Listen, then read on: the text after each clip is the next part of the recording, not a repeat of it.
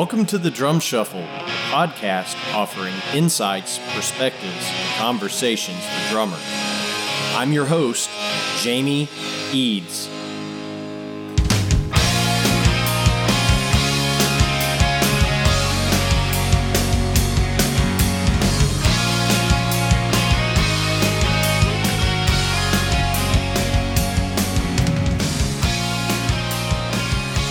Hey, how's it going out there, everybody? Welcome to the Drum Shuffle. Jamie Eads joining you as I do each week. This is episode 56.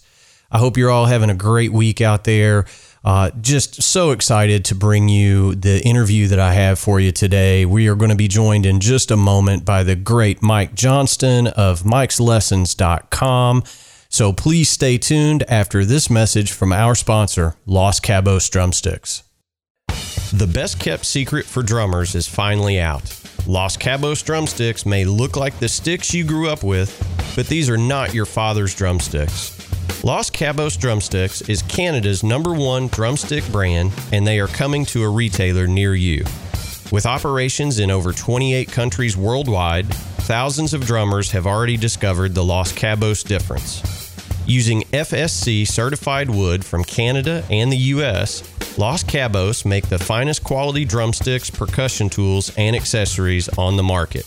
The best news, Los Cabos Drumsticks offers you a ton of choice. They have 22 individual drumstick models and 14 percussion tools, many of which are available in 3 different wood types: maple, white hickory, and red hickory.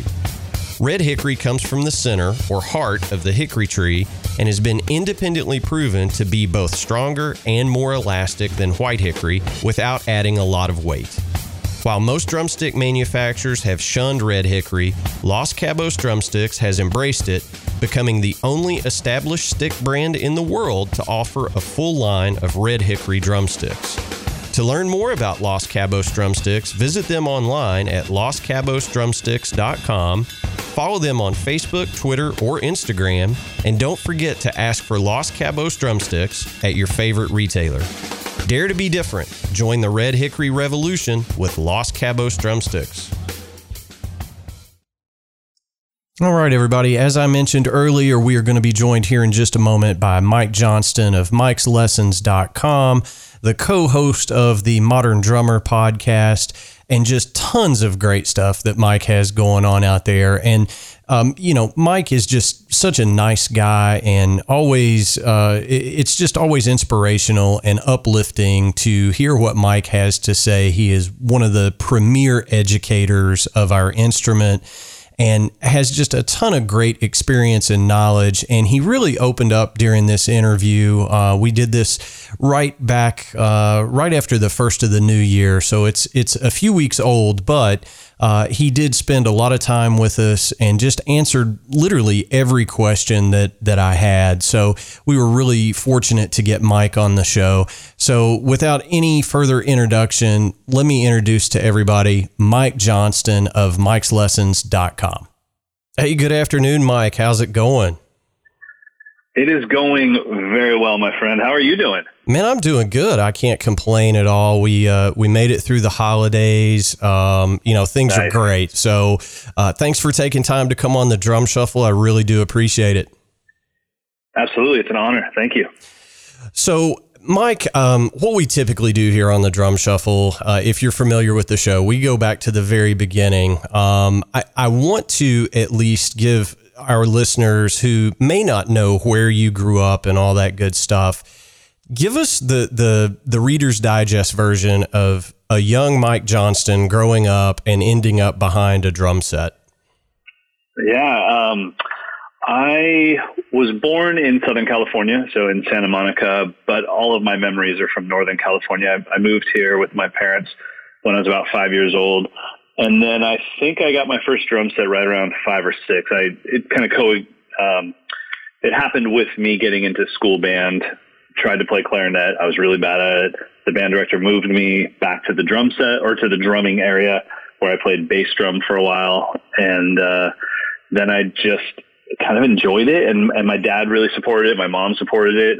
By that time, my parents were divorced, and so I got a drum set and put it at mom's house in the living room, and that was kind of the beginning of everything. But I will say it wasn't until I was in my mid-20s that I considered myself a drummer. So even though I've been playing since I was 5, I was so bad at it, and I was taking private lessons the whole time. I was so bad at it that it was never something I could ever consider attaching to my name. Like, I'm a drummer. It was like, well, clearly compared to everyone else, I'm really bad at this. So I'm just a guy that owns a drum set and struggles. Yeah. Well, I mean, that sounds a lot like me with the game of golf. I play golf, but I'm not a golfer. You know what I'm saying? Yeah.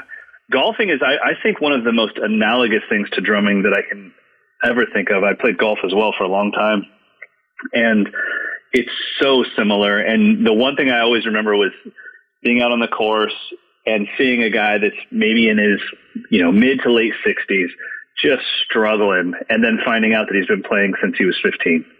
I'm like, wow, man, you are 45 years deep into this and you still can't hit a white ball straight.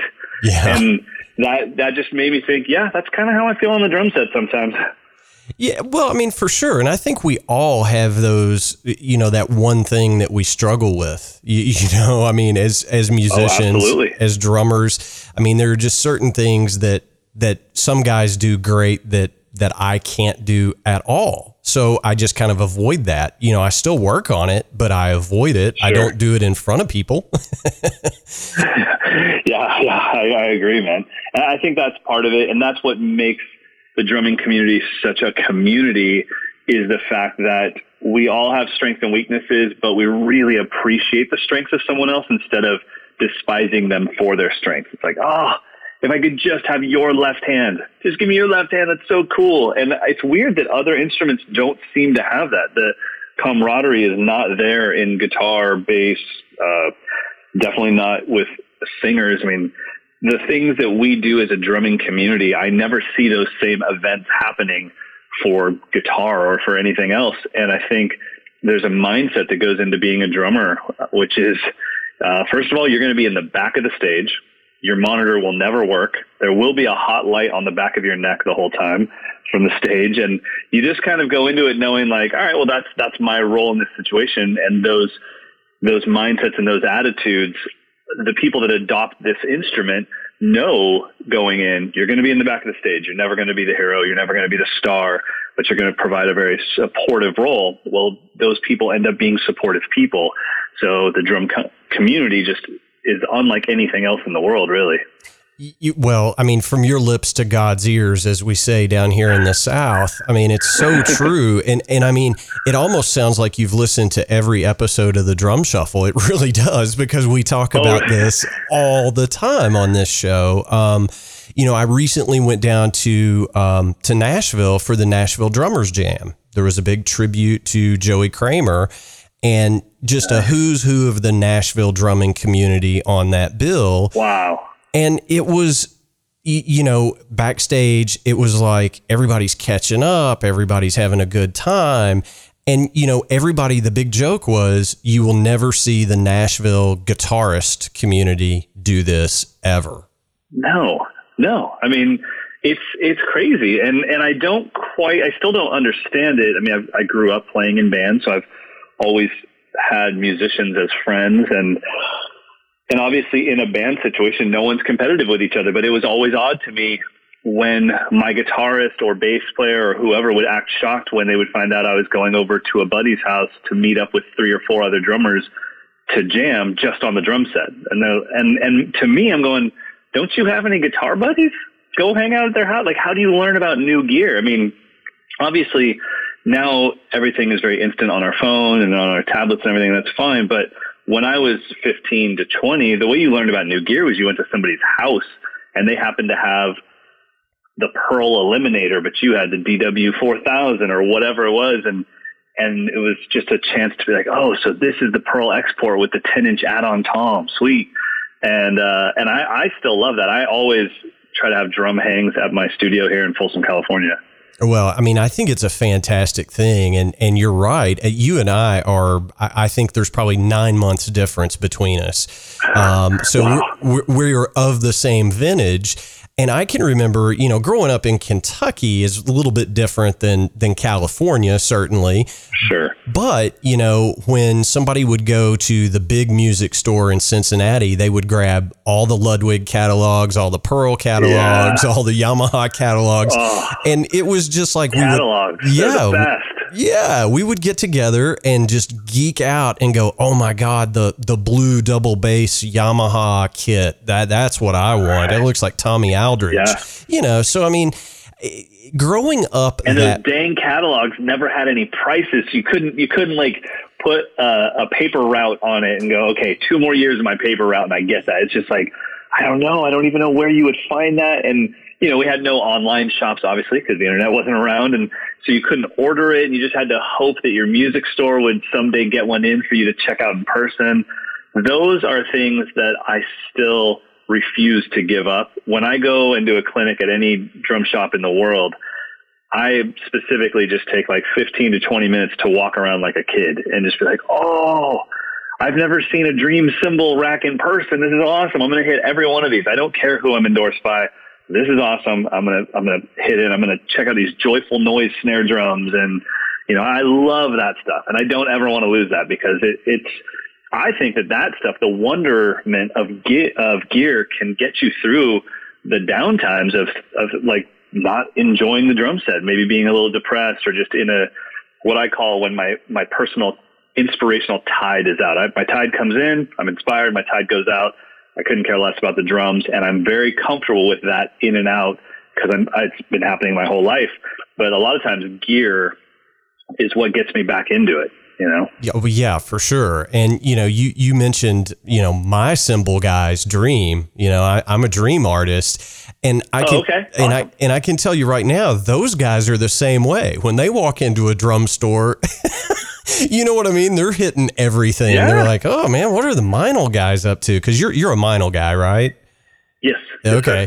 So, I mean, that's what's cool about it. You know, whereas you would probably never see a Fender rep checking out the new Les Paul. Oh, I mean, they can't contaminate their hands with that. Exactly. But, you know, and it's something that, like I said, the drum industry is unique in that way.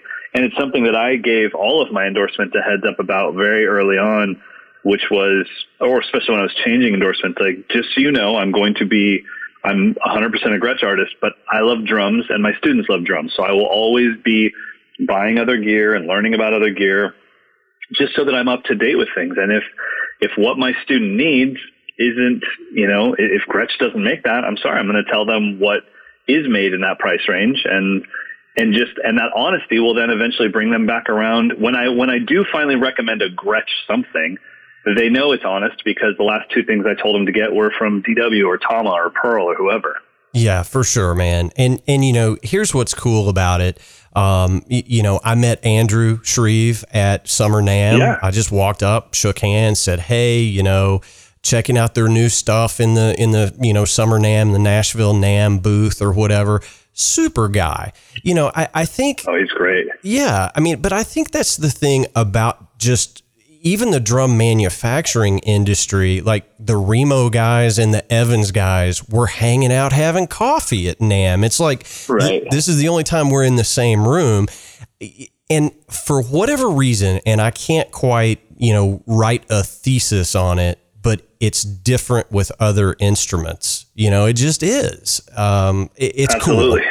It's just cool. No, we're very lucky. And the other thing that I think we have that the other industries don't have is the disparity between the new beginning drummer and the top end pro isn't there. Like the new beginning drummer can walk up to somebody that's been on the cover of Modern Drummer magazine and start up a conversation, and it's just 2 dudes, you know, or a guy and a girl talking drums, and that's it. And you know, we don't have a massive separation. And when you go to NAMM, you see Benny Greb talking to anyone that will talk to him, and you see Annika Nillis talking to anyone that will talk to her, and we're all just a family because we understand like all the only difference between myself and the person that's been playing 2 years is the hours. But whatever you're going through right now, I went through that in my life. I went through the same frustrations.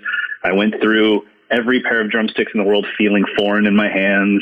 I went through clamping down the hi-hat cymbal so that my foot didn't have to do it. I just sit on a kit and clamp down the clutch and be like, cool, now I don't have to deal with that thing anymore. So we're all kind of going through the same stuff, and that makes us family. And I truly don't understand why other instruments aren't that way, but I'm very happy that we are. Yeah, for sure, man. I mean, and we could talk about that all night without a doubt, you know, but, you know, case in point, you know, you mentioned the drummer sitting at the back of the stage and all that stuff. One of the quotes that has stuck with me for many, many years, I was out in Southern California. I want to say it was probably back in 2006 or so. And I went out to Ricky Rocket's place. He had just started Rocket Custom Drums, and I don't know that he's still making drums, but he said something to me. He said, if a guitarist has a red guitar, it's because it was $50 cheaper than the blue one, you know? And he was like, drummers being at the back of the stage, we pick our gear, you know, the color of our gear, the way it looks, you know, we do it just so we can set ourselves apart because we can't move around. And I just always thought that was such a, you know, a heady thought. That's really cool. Yeah, that's a very interesting perspective, especially from somebody that came up in such a showy time where everything was about the show and then moved into the manufacturing where now he's selling the stuff that he was playing, you know? Absolutely. You know, it's just really cool. So, growing up, you know, in Northern California, you know, and I'm going to skip ahead a little bit here, but you know, you started playing in some pretty well-known bands. You were doing some recording with these guys. You did a lot of touring as well. Kind of, if you don't mind, walk us through some of that stuff that occurred prior to you setting out as a full-time educator. Yeah, so I was working in a shop. It was called Drum and Guitar City, and I had done retail there since I was 17. And by the time that I was 20, I started teaching there when I was 18, but I was full-time teaching about 70 students a week by the time that I was like 20. And I had a local band, and we got a record deal, which was not, if you were from Sacramento, that was not something that was in the cards. That only happened in Seattle. So it was not something that you could say, okay, we're going to get signed and we're going to tour. It's like you were in a band strictly to be in a band, to make music, like, but for no other reason. I guess the dream around here would be to sell out our local theater, which held like 1,200 people.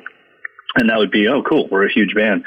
And then I remember the Deftones got signed, and that was a huge thing for us as a town because we were like, whoa, one of our bands, actually Cake and the Deftones both got signed around the same time. And we thought like, well, those are like legitimate record deals. Like Madonna is in charge of the Deftones company because they signed with Maverick. And so it was a really big deal to us. But we still never thought it could happen to us. And so when I was 21, that's when we got our record deal. And so at that point I was teaching full time, but I was still young enough that touring was the dream. Being a rock star, that was the dream. I actually grew up idolizing Ricky Rocket and Tommy Lee and Alex Van Halen. And so I had that imagery stuck in my head that that's what a real drummer does. So talked to my parents, and both of them agreed, like, look, you can teach for the rest of your life. You can go to college whenever you want. I did, you know, when you're young, you think like, well, no, you have to be 18 to get into college. So like, no, you can go back at 46. It's fine. Yeah. But they said, but this thing, this will not come along very often. So, because I just thought, okay, so I'm going to do this. So signed the record deal with Hollywood Records, which was owned by Disney, not influenced by Disney, but as far as being a massive label, they had Disney's money. So it was as big as any label in the world. And then for the next 6 years, all I was doing was recording and touring nonstop. And I think what happened in that time was I got a chance to experience every ounce of the drummer's dream. I got to be in the major label studios or the big studios, Oceanway, Conway, Larrabee East, all these things. And then I got to film music videos and got to be on massive tours. I played at the last Woodstock that burnt down when Rage Against the Machine or when Limp Bizkit went on. So, I mean, I really got a good bird's eye view of, okay, this is the life. And there was zero happiness attached to it. And as someone that's a clean living guy, I just had Gatorade and Fig Newtons on the bus with me. I wasn't depressed because I was on drugs or drunk. I was 100% sober, and I'm like, yeah, this just isn't what I thought it was going to be. I think the hardest thing for me, to be totally honest, was being away from my drum set for 23 hours out of the day. And then the 1 hour I got to be on my drum set, I had to play songs verbatim from the album. And that was because I wasn't in like a situation of improvisation. I wasn't playing with Chick Corea. I was playing in a rock band. So every fill had to be what it was from the record, if some kid's going to air drum it with you. And for that to be my only drumming for 6 years, that was really hard on me. I would come back home from a tour and see some of my drum buddies that were still in Sacramento, and they were so much better than the last time I saw them. And I was exactly as good as I was the last time I saw them. But they had, while I was touring, you know, the U.S. for an album cycle, they'd had 18 months to practice. And I was just so bummed. So there was that going on that I could tell wasn't making me very happy. And then there was also the fact that I could just tell that I missed teaching so much. And so 6 years into it of touring and two albums down, I finally just said, okay, I think that's it. I'm going to go back to becoming a private drum instructor in Sacramento. And that was it. So, and I want to kind of put a bow on this if I can, but, you know, recently we had Tyler Zarzica on the show. And of course, Tyler is just, he's doing all kinds of great stuff out there. He's touring with, you know, like three different pop groups. Yeah. He's touring with everybody and, you know, had an amazing run as a tech, you know, he tech for Aaron Spears and all this stuff. Yeah. But he, you know, he said, when I was taking lessons, I was taking them from this guy that, you know, taught at the local music store, and his name was Mike Johnston. So, which I thought was really cool. He was like, it was before Mike had built, you know, his teaching empire. He was just teaching at a store. Do you have other students like that are out there just burning down the world now? I do. And it's so fun to see that happen. I mean, Tyler, he was one of those ones that I started teaching him as a kid, and then, I mean, like, I don't know, 13 or 14 years old, like a child. And then all of a sudden that thing happens when you're a private drum instructor where your students are a senior in high school and they're thinking about what to do with the rest of their lives. And I remember him saying, like, I think I'm going to go to LA and go to Musicians Institute. And I just thought, dude, you're perfect for it. Like, obviously I had tons of talented drum students, but Tyler was the full package. I'm like, you have a great attitude. You morph your look into whatever the hippest style of the time is, because I'd been teaching for like 5 or 6 years by that time. So I'd seen him go through different style variations. So I'm like, you look always like the time. Whatever's happening, that's your look. So you have that, and you're one of the just coolest, nicest human beings on the planet. Who wouldn't want to be on a bus with you for, you know, 6 or 7 months out of the year? And you're a fantastic drummer and a hard worker. So I definitely enjoyed seeing that. And Tyler actually just recently came back to drum camp this last year. And it was so great to finally work with him, not as a kid, but to be like, okay, now we're peers. Let's see if we can take you to that next level. So that was a lot of fun. But yeah, I have quite a few students that have done that and have done things, you know, I see them go, I'm like, did you just get nominated for a Grammy? Like, wow, that's way past me. And things like that. And then I had one of my biggest dreams of all time as an educator was that someday I could be in the front row of a clinic by one of my students, because, you know, my students attend my clinics, and I wanted to be there. I wanted it to come full circle. And a couple years ago, I was doing a drum festival in Canada in Nanaimo, and one of my online students and somebody that had been to 3 or 4 drum camps, he was actually a drummer on that festival as well. And it wasn't because I pulled any strings. I had no idea about it. And so I got there and I was like, oh my gosh, it's actually happening. I sat in the front row. They actually backlined the gear. My kit was in front of him when he started performing. And while he was performing his first song, I started stripping my kit off the stage. Everyone was trying to stop me. I'm like, we need to see him. We need to see him. This is amazing. So his name's Spencer Bowman, and he's a fantastic, fantastic drummer. So yeah, I mean, it's been really fun to watch these students grow. And like I say, surpass me too. See, I can't imagine anything more rewarding than that, of knowing that, you know, I planted some of these seeds at least, and then seeing that stuff come and bear fruit in a very difficult industry. Let's face it. You know, I mean, you brought up a really good point in that when you're out on the road, you're touring, you're playing the same 25 songs every night for a year. That can get old hat in a hurry. Right. You know, so when you went back to teaching, I'm curious, you know, did you just wake up one day and say, look, I am going to start this massive online teaching presence. I'm going to have to go out and buy some really nice cameras. I mean, how did the idea of Mikeslessons.com, how did that germinate with you? No, I mean, I wish that's what I would have thought. The way that it actually happened, I think. At some point, I realized while touring and everything that my favorite part of every day was getting other drummers from whatever tour I was on onto our bus and teaching them something, anything at all. Like, oh, do you guys know about polyrhythms? Well, let me show you. And so I thought, okay, this is what I'm meant to do. So I went back. I was teaching at a different store at this time called Skip's Music, and that's where I was teaching Tyler and a bunch of other students. And then I think what happened was I opened my own school after that, which was called the Drum Lab. I realized I couldn't work under a boss, so I left Skip's Music, which, by the way, they were amazing to me. I'm too much of an only child to have a boss. So I opened my own school, which is called the Drum Lab, and I realized I'm as bad at being a boss as I am at having a boss, because I can't understand how people aren't as passionate about education as me. And it's quite frustrating. So I was losing friends quite quickly as a boss. And then while that frustration was taking place, really technology is what pushed me into it.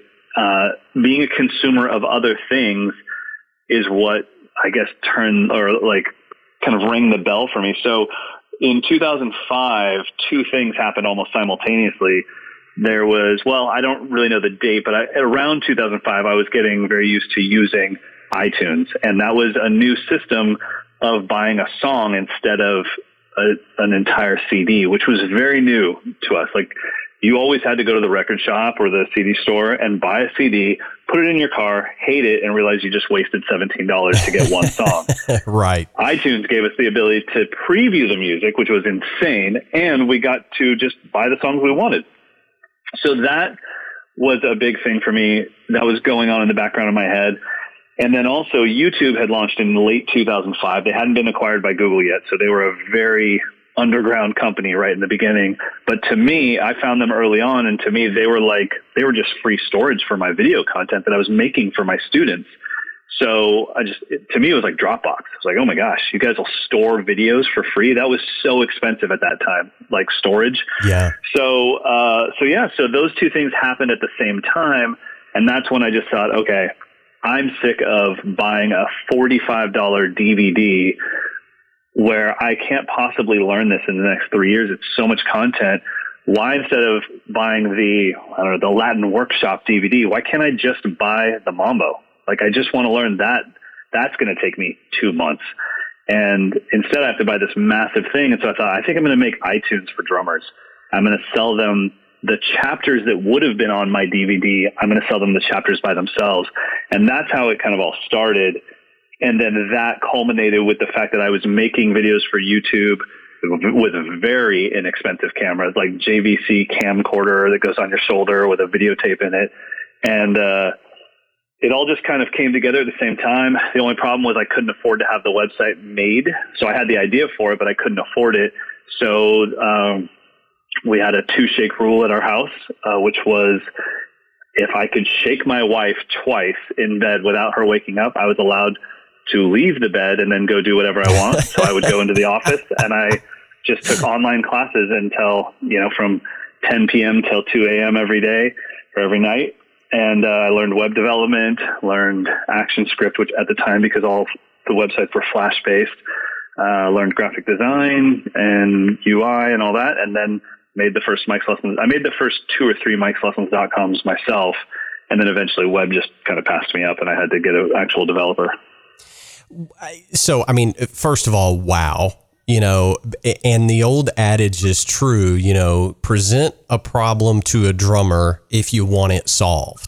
Right. I mean, nice. Yeah. You know, so I almost called my wife Lisa over here to hear what you were saying about the 2 shake rule, you know, because that is just so hilarious that, I mean, it's very true. I go to bed and I'm thinking about something that is related to my career as a musician, and it will keep me awake at night. And I just have to get out of bed and do something about it. You know, I can't just, you can't let it go. But yeah, so the weird rule that we had, well, my reasoning was, if I'm in bed with you when you fall asleep and I'm in bed with you when you wake up, then technically we slept in bed together. Your brain has no idea that I left in the middle of that.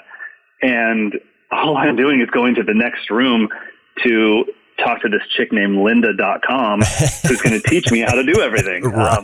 And so yeah, so that was the deal. Is like I was in bed every night at 9:30 when my wife goes to bed really early, and I'd, you know, read or I'd watch, you know, something on TV, and then at some point I'd look over and she was asleep, and I'd just give her a little nudge, and if she didn't move, give her another nudge, then I was allowed to leave and go try to build what I thought would be our future. And I was very lucky that I had a very supportive wife who, you know, we've never had a loan. We've never had investment. So we've always done things on our own with our own savings, and just said, okay, can't, you know, I remember asking her, I'm going to try to do this thing. I'm going to make iTunes for drummers. I'm going to try to teach drum set on the internet because it's scalable. And right now I'm maxed out with students at Skip's Music, and it's not scalable. I will never be able to grow financially in any way, not to mention I can't even grow like spiritually because I can't teach more people. I can only teach the amount of people I'm teaching. I want to teach thousands of people, if not tens of thousands. And so asked her if we could just risk it all and take our life savings and put it into this thing, Mikeslessons.com. And she was all for it. And so I'm very lucky to have that support. Yeah, that's amazing. And, you know, I have had the great fortune over the past week or so to work with your wife and getting all this set up and scheduled because you're a busy guy. So kudos to her for helping us get this done. So thank you, Amber. Absolutely.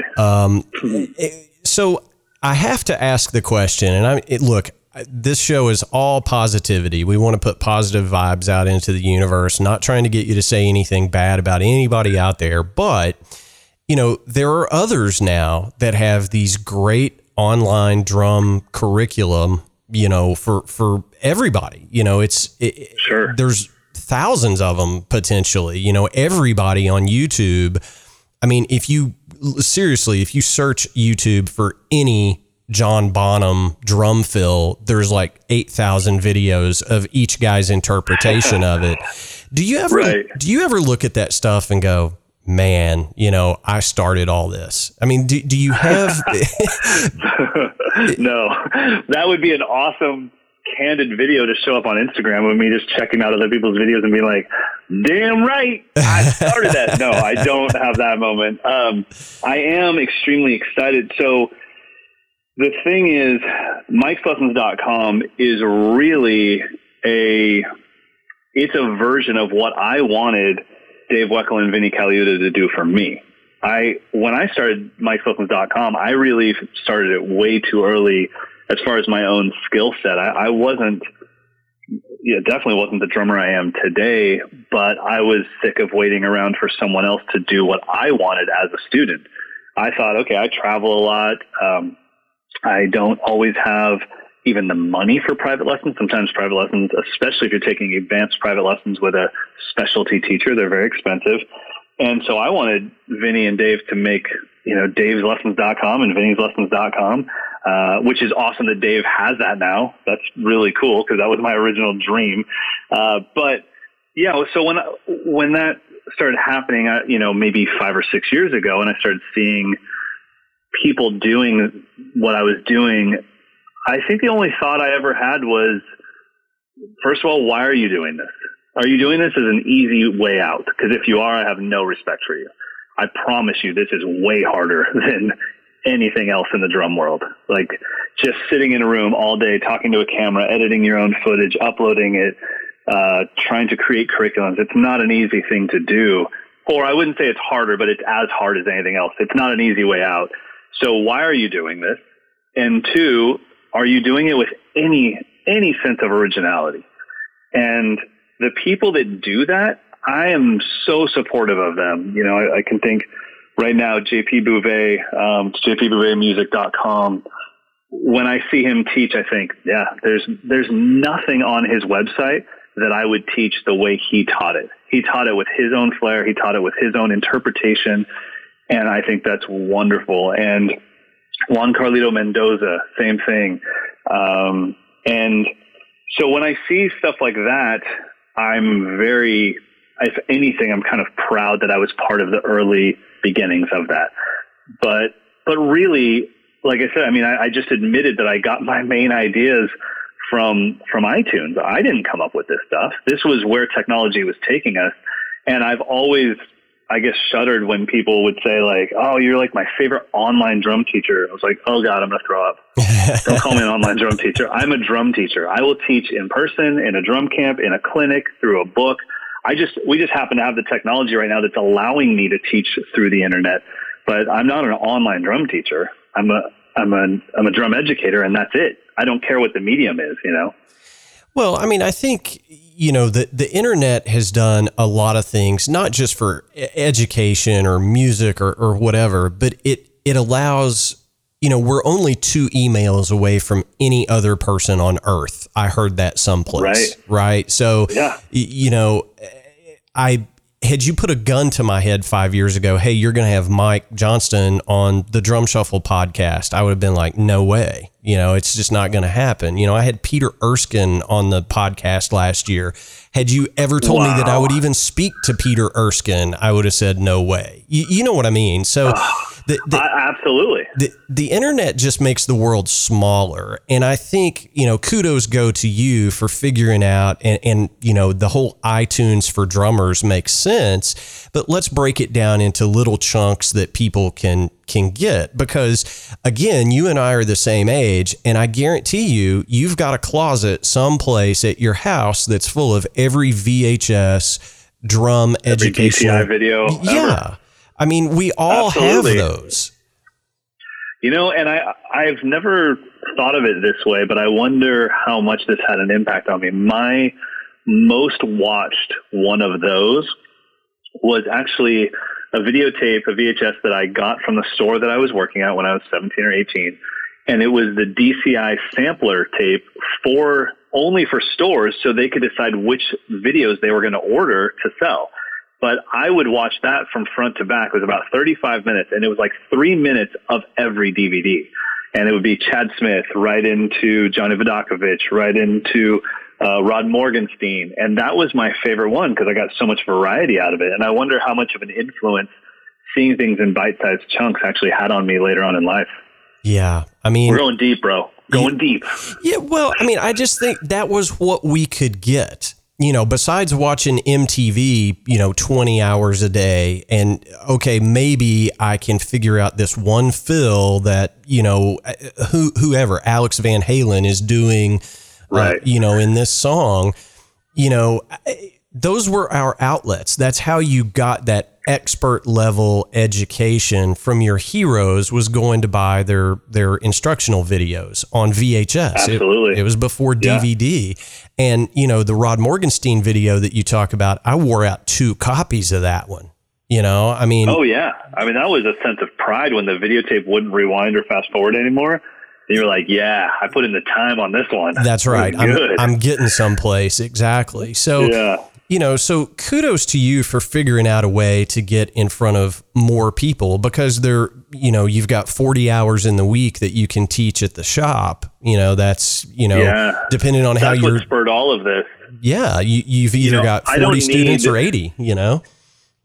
Yeah, exactly. And I don't need, money's never been a driving force in my life, because as I've been a musician since I was 16 or 17. So you kind of come to terms with the fact that your income is going to fluctuate heavily. And I've done the thing where it's like, okay, I don't know if I can make rent. I don't know if my car is going to get repossessed. And then 2 weeks later, oh, we just signed a record deal, and here's a couple $100K into your checking account. It's like, wait, what? And then you realize, oh, that's supposed to last me for 3 years. So now that's, you know, after taxes, that's like nothing. And so you just go up and down and up and down. So money's never been a driving force for me, but forward momentum is my driving force. If I'm not moving forward, I freak out. And so when I reached that cap of hours at a music store, that's when I just said, like, I can't do this.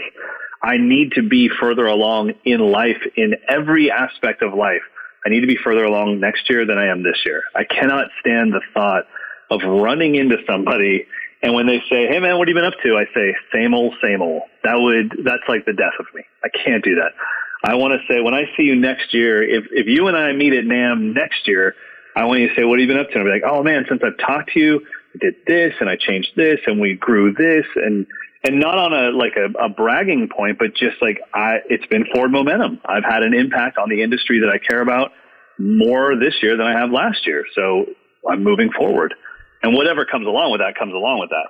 Yeah, for sure. Well, and you are always moving forward, which is so cool. And, you know, I think as a drummer, one of the things that I love the most are just the little quick hitters that you put out on YouTube, just kind of the fun stuff. You know, sure. Maybe like a 4 or 5 minute long video. And it's like, look, you don't have to pay me anything for this. This is just something fun that I'm going to shoot. Now, obviously, that's a great promo for somebody to sign up for, you know, for Mikeslessons.com. But I've gotten a ton out of those. I've been playing, 30 years. And, just some of the ways you break those grooves down, it's great for players of any level.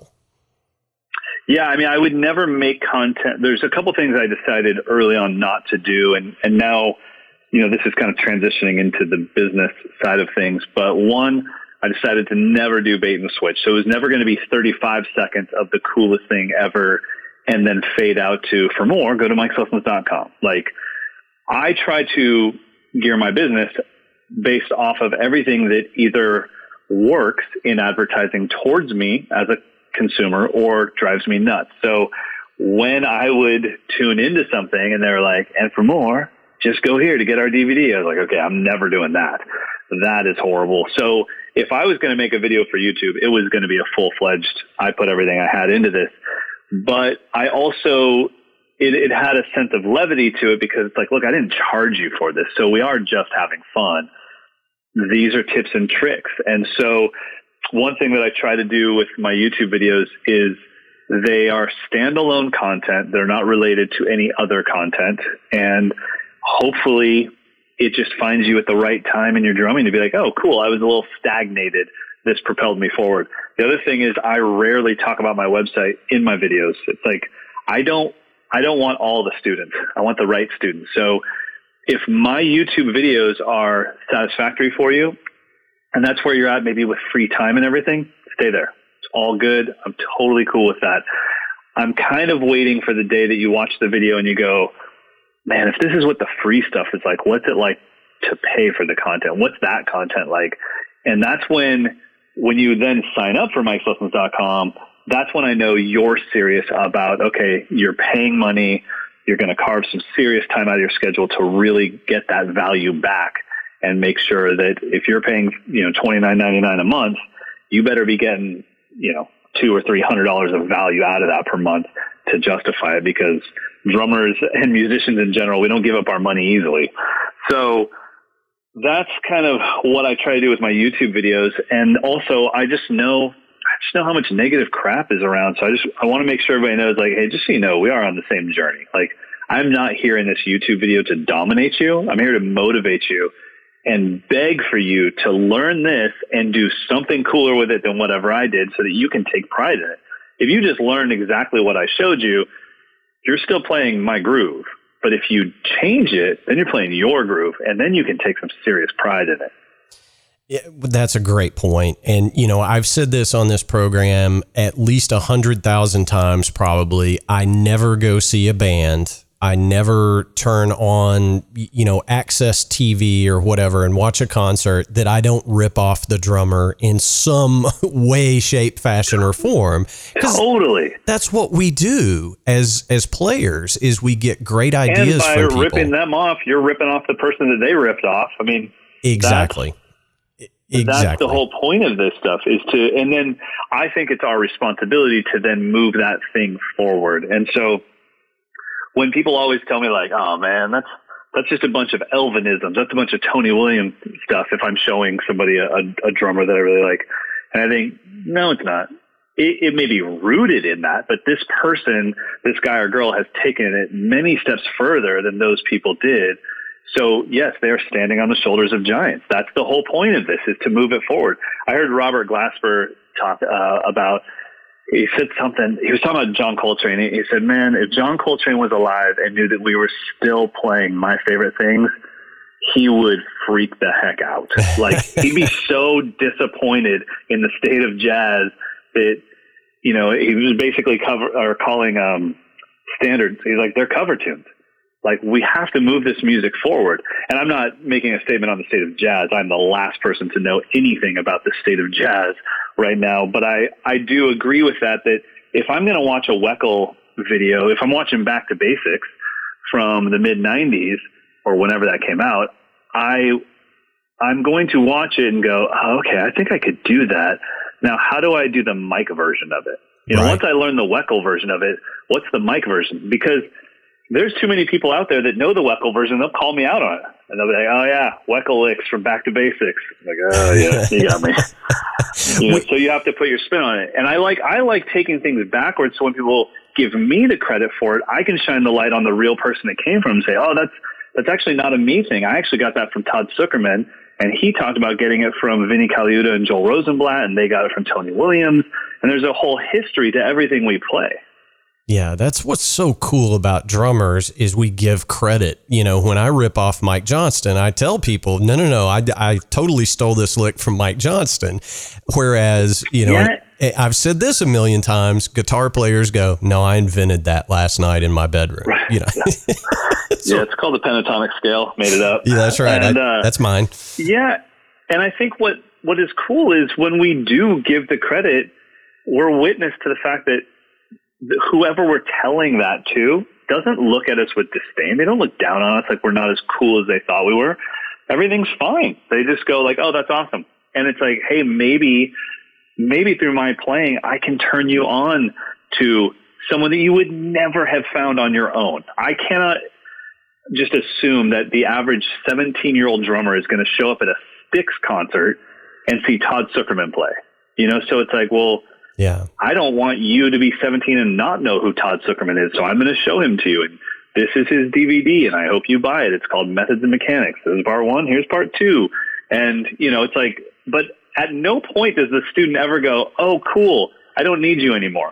Right. You know, that never happens. They always go, oh, thanks for showing that to me. And it's left at that. And, you know, I think once you come to terms with the fact that it doesn't devalue you just to give credit to somebody else, that's when it's kind of cool. And I mean, going all the way back to the business stuff and the question you asked about seeing, you know, these new versions or even variations of what I started, it's most of those people are very kind and just saying like, yeah, man, I was a student of yours like 8 years ago and I grew up on this stuff, or I saw some of your YouTube videos, and it's like, cool. And none of your students are going to leave you just because the fact that you said you were influenced by someone else. It's okay. Yeah. They're not studying with you because they thought you invented the drum set. They're studying with you because they like who you are as a person, and they click with you and they connect with you. So it's okay to show them other people. Yeah. I mean, that's just a great point. And, you know, I mean, I think one of the things that I've always wanted to do with the Drum Shuffle podcast, and we're still a fairly new show, you know, we're a year old or so, but one of the things that I've always wanted to try to shine a light on, and you're a perfect example of this, is so many drummers spend their entire career in music as a sideman or a side woman, as the case may be. You know, we get hired by a band, we do what we're told, You know, we play the best we can, but we never really control our own destiny.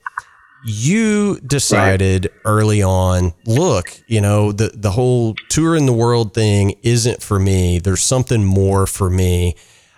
Just give us any bit of wisdom around that, of taking the reins of your own career and being your own man. Yeah, I mean, I think that one quote that always sticks out to me is by Steve Jobs. And I remember, I don't know if I read it or saw it in a video interview or what, but he said that everything in this world, when you look around, everything in this world was created by someone no smarter than you and no better than you. And once you realize that, your life will never be the same. And what I realized was that the only difference between myself and the people that I looked up to that had my dream gigs or my dream jobs was information. And all I needed to do was fill my head with more information, and then I could do whatever I wanted. And so once I got to that point in my mind, I just thought, okay, well, what's my plan A? And let's shelve all plan Bs. No more plan Bs, only plan A. And plan A was to have the largest impact I could over the most amount of drummers in the world. And that was it. And like I said, whether that happens through the internet or happens through books or DVDs, whatever the medium of the time is, that's what I'm going to do. And so making that decision, I mean, I guess there was some fear, but I feel like there's not as much fear when you know you have no fallback plan, because my fear isn't failure. I don't mind failing. I've failed a million times in my life. My fear is embarrassment. And I feel like plan Bs are somewhat embarrassing, because someone says, oh, what are you up to? And you're like, oh, you know, I'm working at U.S. Bank now. And they're like, oh, are you not doing the drum thing anymore? That's when that embarrassment would set in. Now, that being said, having a job so you can keep trying to do your dream, that I don't think is embarrassing whatsoever. I'd be more than happy to tell somebody that I was working at Starbucks because I'm still working towards being a full-time musician. But with that, all that being said, I think the most important thing is figuring out what is your dream. I don't need, you know, being successful in the drum industry doesn't have to be your dream. Maybe your dream is just to not hate yourself when you get off the drum set. It's a great dream. Like, yeah. Go for it. But yeah, as far as the business side of things and just making that decision, okay, I'm going to do this. I think you just at some point have to go for it. You have to take, you know, we put so much faith in so many other things. Every once in a while, you have to put that faith in yourself. Wow. That's, yeah. I mean, you said it all right there, Mike, for sure. You know, I mean, for me, and I can only take what all of my amazing guests say and apply it to my own life, right? I try not to project on anybody else, but you know, I am a good drummer, not a great drummer. Right. And I understand that, you know, when I, at this age, if I haven't, you know, signed a big record deal and gone on world tours, it's probably not going to happen for me. It might not, you know. So when I started this show, it was, what can I do to help others? Right. And I'm probably not going to do it by playing, you know, blistering fast paradiddles on the internet. There's a bunch of guys that do that already, right? But I can bring the thought leaders of the drumming community to a podcast and have them talk about their life experiences, and hopefully it'll inspire somebody out there, you know. And you have that megaphone as well, you know. For those that don't know, I'll give props where props are due. You co-host the Modern Drummer podcast. It's the biggest drumming podcast on earth, I would venture to guess. So, you know, talk about that responsibility. How do you see yourself in the grand scheme of things? Sure.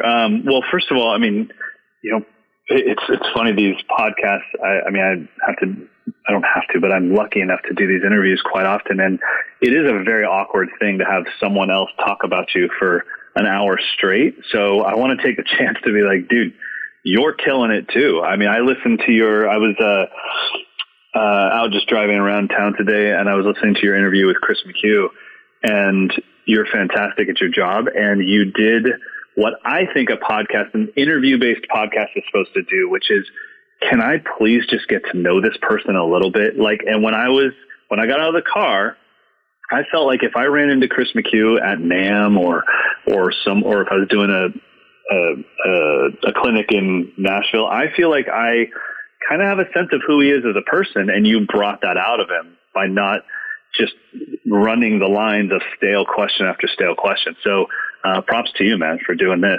Well, and, thank you. I think it's really cool. I'm certainly no journalist, but you know, the way I approach this is quite honestly, what would the 13-year-old Jamie, who just got his first drum set, if he was hearing an interview with Mike Johnston, Chris McHugh, Peter Erskine, whomever, what would that very young drummer want to know?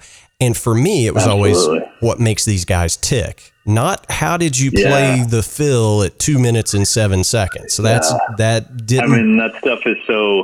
you know, and I think we already have a forum for that. I mean, that's what YouTube does. It breaks things down. But that's always been the same thing for me. Even when I get a new teacher, especially if it's somebody, and I'll definitely get back to answering your question about the responsibility. But when I get a new teacher, because I still take lessons, the one thing I have to remind them is like, please don't teach me from where you are now, because I'm not where you are now. Teach me what you were doing when you were 25, because that's closer to the level that I'm at right now. So who were you listening to when you were 25, you know, or 15 years ago or 20 years ago? What were you into? What were you dissecting? Who were you breaking down? You have to go back in time and teach me like that, because that's where I am right now. So please don't, whatever you're into right now, I promise it's beyond me. So you got to go back in time. And so I love asking drummers, like, don't tell me what you're listening to now. What did you listen to when you were 15? Like, who was your first favorite band? Who was your first favorite drummer? Because that gives me insight into who you are as a person. That, to me, makes up your drumming DNA. I always say that my drumming DNA is a mix between Phil Collins, Abe Cunningham from the Deftones, Mike Borden from Faith No More, and Will Kennedy. It's a mix of those things. So it's like I'm playing fusion stuff while cracking cymbals, while wishing it all had some in the air tonight fill that everyone could do on their steering wheel. And that's what makes my drumming DNA. And then that mixed with my own personality, it becomes me. So those, I think what you do and how you pull it out of people is amazing. It's really good. Now to your question about the responsibility. Yeah. When you put yourself out there as an educator, you have a responsibility on so many levels, because what you do and how you play it, if you say this is a paradiddle, it's the paradiddle to whoever you taught it to. They're not going to go and do more research. So when you get something wrong, now you've created a couple thousand people running around their towns playing something wrong, calling it the wrong thing. So there's a massive responsibility as a global educator. And it also causes you to have to be okay with saying, hey, to be honest, I actually don't know. Because I'm sure as hell not going to tell you the wrong version of it. Right. Because you're going to spread that around and say that you got it from me. So I have to be very careful with that stuff. As far as being, you know, starting a podcast, I think we're 2.5 years deep into it. And with that, all we're trying to do is, I think what any good drumming podcast is trying to do is let the people that play this instrument know we've got your back, man. We're all in this together. I promise you, whatever self-doubt you have on the kit right now, the top pros in the world have that same thing going through their head. You know, I was actually talking to a friend today that came by the studio, and he's not a musician, and he was he's going to start his own podcast on, he's actually a rabbi. So he's going to start a podcast on Judaism. And he was just asking me technical aspects of the whole thing. And we were hanging out, and we were just talking about self-doubt and all of that stuff, and talking yourself out of self-doubt. And I was just letting him know, like, man, what happens is, because he was thinking, but you've been on the cover of magazines, and you know, you're a professional drummer. Like, you still doubt yourself? And I'm like, it gets worse. Because what happens is, the better you get, the more acute you can hear how bad you are. So it doesn't get better. It gets worse. Like, obviously, if I was to compare my drumming now to a 20-year-old version of me, it's far superior. But the problem is, I'm not that 20-year-old kid anymore. I'm an advanced player that can hear the inconsistencies between two notes, and I can hear the time shift between one measure and another. So whatever a new drummer is going through mentally with the struggles of this instrument, that really never goes away. The only thing that happens is you become better at dealing with it, and you understand the emotional roller coaster you're going to go on. But you also know there's this moment where it all clicks and all of your muscles relax, and you're playing, and you're not singing to yourself, right, left kick, right, left kick, right, left, right, left kick. You're just playing. Yeah. And it's flowing out of you. And you just, I mean, that is, in golf, that is a perfect drive. You didn't feel the ball. You didn't feel the club.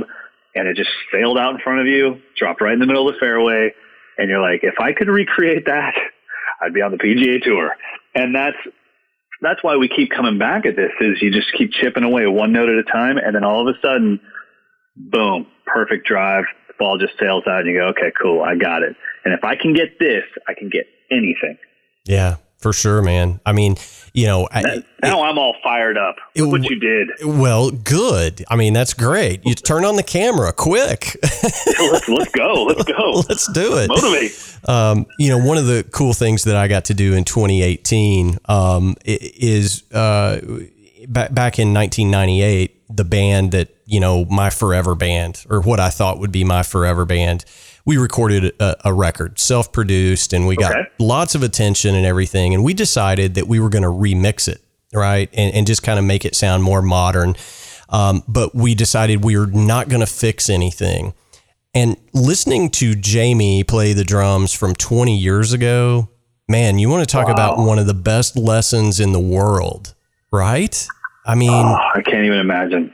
Can't even imagine. There were some moments when I went, you know, I didn't play that half bad. And then there were others where, you know, you just put your hands over your eyes and everybody in the room's like, what's wrong? Did you not hear that fill? And they were like, oh, it was great. And I was like, no, it was most decidedly not great. Right. You know, so like, oh God. That's what's so cool about recording and having these things that stick around forever is you can always go back and revisit and see where you were. Yeah. And, you know, I'm very happy that we, you, me, the whole drum industry, we are involved in something which is art, and art doesn't have a finish line. We don't get to win.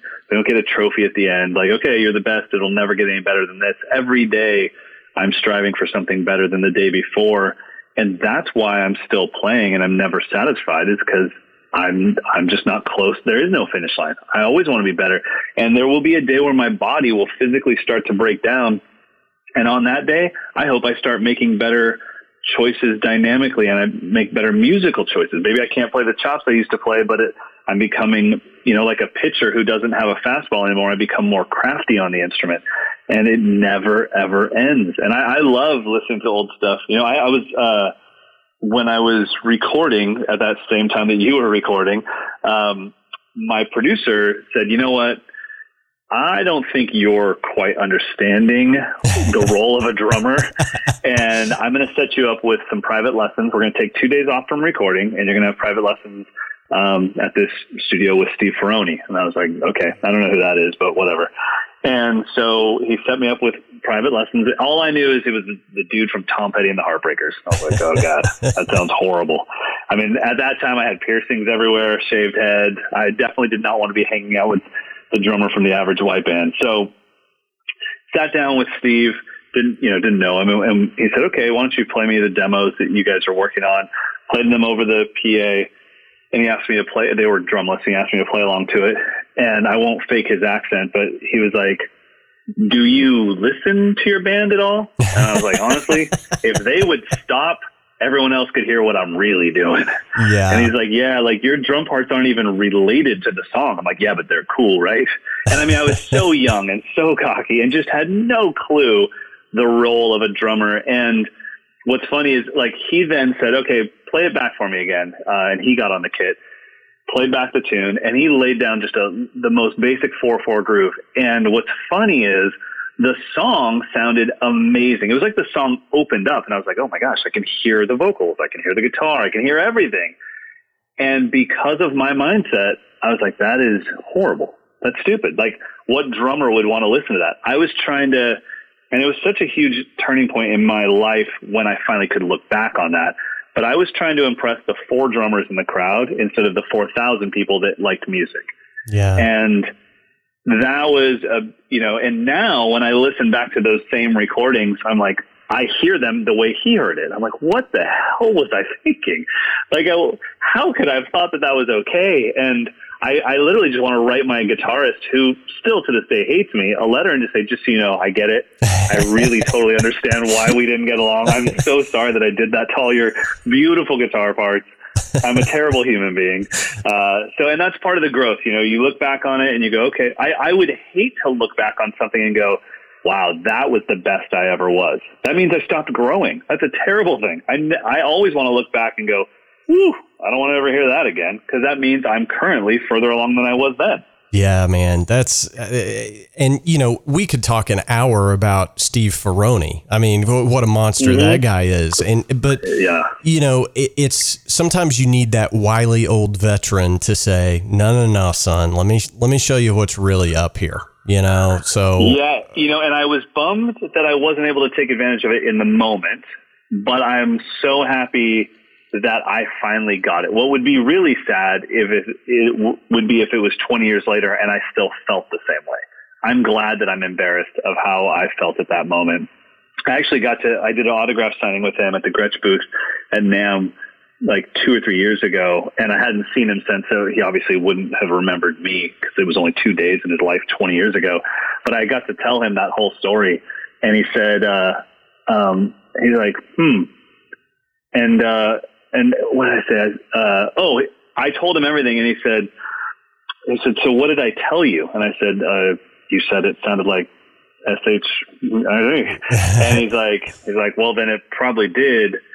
And he's like, do you agree now? And I go, yeah, I do. And he's like, and now you're standing here signing autographs with me. So it must've worked. And I was like, he like took credit for my whole career from those 2 days, but I kind of felt like, yeah, you're kind of right, man. I mean, it's funny, I've been telling that story for 20 years now because it was that moment that someone was in the room and was far superior to me on this instrument and had enough confidence to tell me the truth. You know, I was in a record deal world where everybody, no matter what you did, they go, oh, it's brilliant, man. Oh, kids are going to love that stuff, and then this one guy was like, that's horrible. What are you doing? And so I'm really happy that I had Steve to be able to do that and now to be at some weird place where I can do an autograph signing with him instead of just waiting in line for his autograph. That's crazy. That's powerful stuff, man. Mike, I want to be respectful of your time, but as you know, our tradition here on the Drum Shuffle, you get to summarize your life's work into a good piece of advice for everybody. No pressure, right? No pressure at all. Share with us a good piece of advice that other musicians, other drummers can take out there in our day-to-day life. Yeah, I think the key is patience with yourself. The advice I'm going to give you that'll help you with this is based off of Instagram. When you scroll through Instagram, if you're a drummer, most likely you're following a lot of other drummers, and you might not be aware of how much following those drummers is adding to your own self-doubt, your own depression on the drum set, because as you scroll through, you followed everyone that is so far superior to you that you are telling yourself that that's the norm because it's all you see. This drummer's better than you, that drummer's better than you, that drummer's 4 years old and she's better than you. And that's all your feed is. So my advice to you is go through and find 2 or 3 drummers that actually do inspire you, that every time you see them play or every time you hear them speak, it actually makes you want to play the kit. Mute the other ones. Mute the ones that are making you feel horrible about yourself and instead replace them with things that are truly inspirational. Find architecture that's inspirational. Find athletes that are achieving things with their body that you could never dream of, and that'll inspire you on the drums. Find another hobby. For me, it's photography and video. I follow tons of cinematographers, and the things they post are just so wonderfully creative, they make me want to go play the drum set. My Instagram feed for myself, as I scroll through, is 99% things that truly inspire me on the instrument. Man, that's great advice, because look, Marco Miniman blows my mind. Mike Mangini blows my mind. But if I try to do what they're doing, it's just going to be a miserable failure, because most people can't do what those guys do. Right. So I think that's great advice. Try to find something truly inspires. Yeah. I mean, if you can turn that scrolling part of your day into something that actually kicks you off of that platform because it's so inspirational, then you've done a good thing for yourself. And even if you have to mute me, if I'm one of the people that do that too, then that's fine. I mean, hopefully I inspire you, but if I don't, that's fine. But I think that's something that needs to change is, we've cultivated this little collection of the greatest freak shows on the planet, and then we're telling ourselves that that's the norm. That's not the norm. That's one in a million. You just got, out of all the millions, you got all the ones, and you've turned into 20 people in a row that are just dominating this instrument. And so, like I said, I mean, I've got the only drummers I really follow that I haven't muted are the people that I'm either truly friends with, Carter McClain, Ash Sohn, Mark Juliana, or the people where they're playing truly gets me on the kit. Dave Weckl is one that, even though he's so far superior to anything I'll ever be, there's something about his playing that actually doesn't defeat me. It makes me want to play. And so I have a few drummers that I follow, but for the most part, most of my feed is non-drummers. It's just things that get me inspired about life and drumming. That's fantastic, man. Mike, it goes without saying, we got to have you back. Ladies and gentlemen, it's Mikeslessons.com. Mike, if you don't mind, wrap us up here. Tell us when you're doing the next drum camp and when registration opens and all that good stuff. Absolutely. So the drum camps start in May of this year. We're doing 10 of them, and they sold out in about 35 minutes. Yeah. All of them. Too late. But you can get on the waiting list, and honestly, when it comes time to pay the final balance, there are always a few people that just for whatever reason can't make it, and so we usually have a nice waiting list, and quite a few people each year get in. The other thing that is happening is coming up in March, I'm doing a 2-day camp here at the Mikeslessons.com studio with Adobe. They'll be attending the camp, and we're doing a 2-day camp on how to make better videos. So if you're a drummer, even not a drummer, that just is getting really into the video world and wanting to make better videos and better content for yourself, that's a camp that you can just email Amber at Mikeslessons.com about. There's only 8 spots for that. That's fantastic. And I will give a plug to Adobe right now. The drum shuffle is completely done in Adobe Audition each week. All of my editing, everything is done in Adobe products because I can't afford Pro Tools. So there you go. Nice. With that being said, Mike, man, thank you so much for your time. I really do appreciate it. Thank you, buddy. We will get you back on here real soon. Have a fantastic 2019, and we'll talk to you here in just a few months. You as well, brother. All right. Thanks, man. All right, everybody, that's going to do it for episode 56 of the Drum Shuffle. As always, thank you so much for tuning in. We simply cannot put on this show without every one of you listening every single week. We really do appreciate it. As always, go ahead and hit the subscribe button on whatever platform you're using to listen in. You are not going to want to miss some of the episodes that we have coming up. Next week, I am going to be joined by one of the premier music publicists in the world, Chris DiGirolamo from New York City. Chris is just a fantastic guy, and we've worked together quite a bit since I've started the Drum Shuffle, so I'm really happy to have Chris coming on the show to kind of give us some behind-the-scenes looks at what he does, helping musicians get publicity and doing their public relations work. So you're not going to want to miss that episode, so hit that subscribe button. Of course, we always love hearing from each and every one of you throughout the week. The Drum Shuffle Podcast at gmail.com is our email address. TheDrumShuffle.com is our web address. And you can find more information on me over at jamieeads.com. Again, thanks so much for tuning in. We really do appreciate it.